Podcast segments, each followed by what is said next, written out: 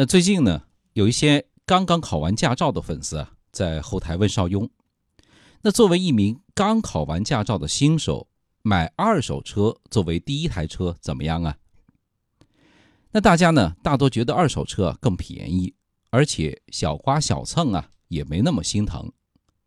其实呢，在欧美很多国家，二手车是很吃香的，但是在中国买一台几万、十几万的二手车。却不是那么容易下决心的。昨晚上呢，邵雍啊就看到一则新闻，是说长沙有位彭女士，在中南汽车世界一家名为新万达的二手车行，花了九万八买了一台二手车。当时呢，里程表显示只有四万多公里。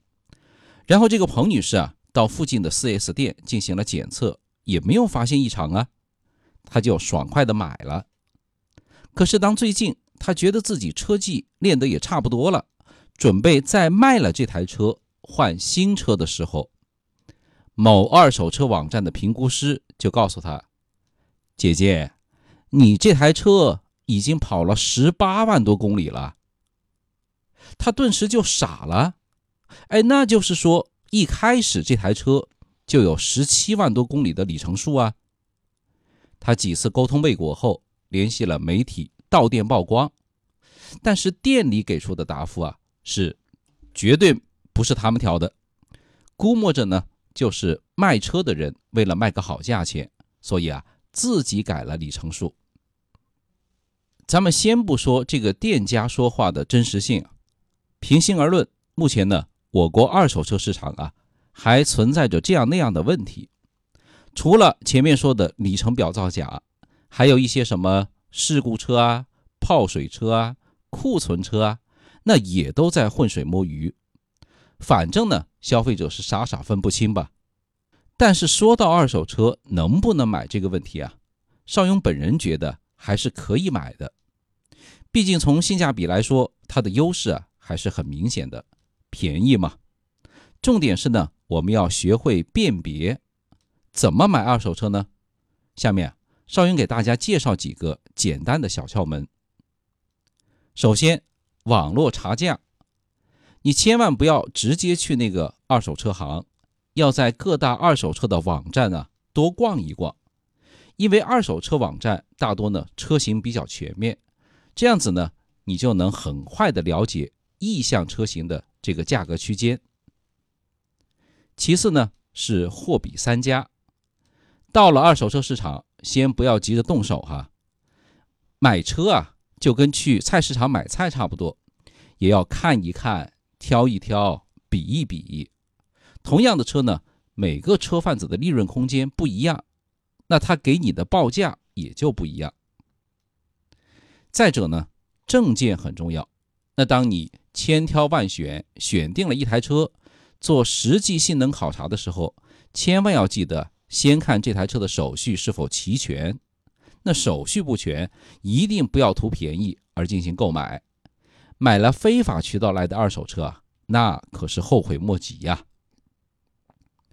然后呢，就是车辆的检查了，检查车的步骤很多的，比如外观呐、内饰啊什么的，在这里呢，我只说说我认为关键的几个部分。第一个就是轮胎。要根据车辆的年份估计轮胎的大约磨损程度。举个例子哈，那如果一台二手车的生产日期是一四年，公里数显示呢是两万公里，但是四条轮胎的生产日期呢却是一六年，这就说明什么？说明四条轮胎都换过，那这个公里数呢就有可能是调过的。毕竟你说两万公里也不至于磨损到要换轮胎吧？再就是呢，看内饰的磨损程度。那汽车的行驶里程和内饰的磨损程度应该是成正比的吧？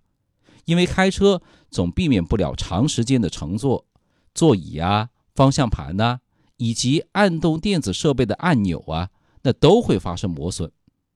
那如果两三万公里的车，方向盘、挡把，那这些地方磨损严重的话，显然是不符合常理的。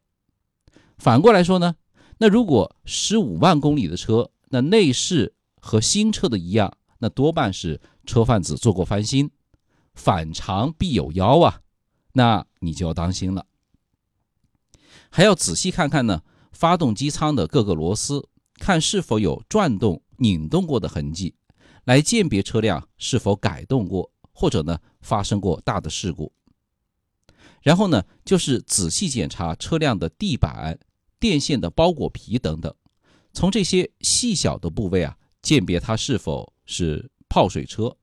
这个呢很重要，泡水车啊是买了白买，浪费钱。这就不用邵雍多说了吧。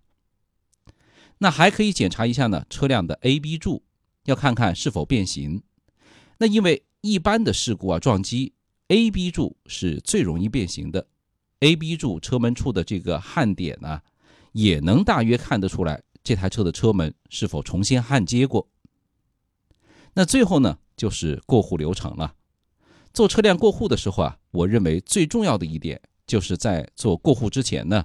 要找一个第三方的检测机构对车辆呢进行全面的权威检查，这样子呢对交易双方都有一个保障，以后出了什么事情啊也有个依据，以免被骗，对吧？